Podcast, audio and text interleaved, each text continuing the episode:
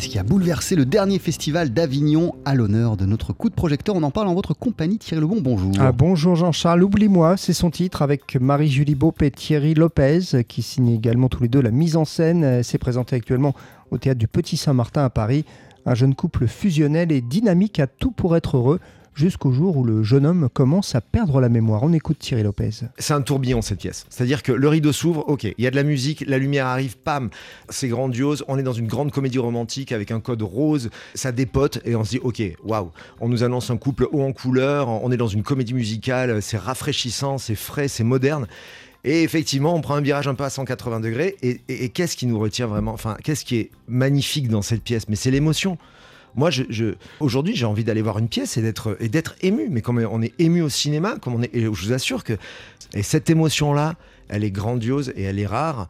Et c'est en ça que cette pièce, je trouve, mal bouleversée dans la première lecture et que j'étais très heureux de, le partager avec Marie-Julie parce que je trouve qu'il faut défendre ce genre d'écriture-là. On passe, euh, Thierry, d'un extrême à l'autre dans cette pièce. Bah oui, c'est ce qui en fait son efficacité hein, et c'est ce qui donne encore plus d'émotion à l'histoire puisque ce jeune homme, donc au début de la pièce, vit à 100 à l'heure, il est bourré d'énergie et puis petit à petit, avec la maladie, eh bien, il va s'éteindre entre guillemets. En fait, ils sont ultra vivants et lui, euh, c'est quelqu'un qui est tout feu tout flamme. Et ce qui est magnifique, en fait, c'est que dans un couple, on a toujours quelqu'un qui est un peu dominant par une énergie, par euh, et en fait, au départ, effectivement, Arthur, c'est vraiment un personnage euh, fantasque, libre, joyeux, enivrant, qui fait toujours des surprises, qui est toujours en train de se surprendre lui-même, de surprendre sa, sa compagne, son amour.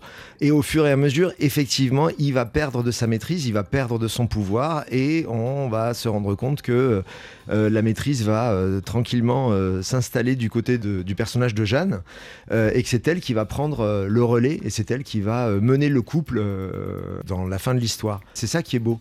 Et oublie-moi, Thierry mélange les émotions. Oui, c'est ce qui en fait aussi sa force. Hein. Si on est ému, bien on rit aussi beaucoup, car le texte est en fait une ode à la vie qui rappelle à quel point elle est précieuse. On écoute Marie-Julie Beaup. Moi, ça me donne effectivement encore plus envie de vivre et d'être vivante.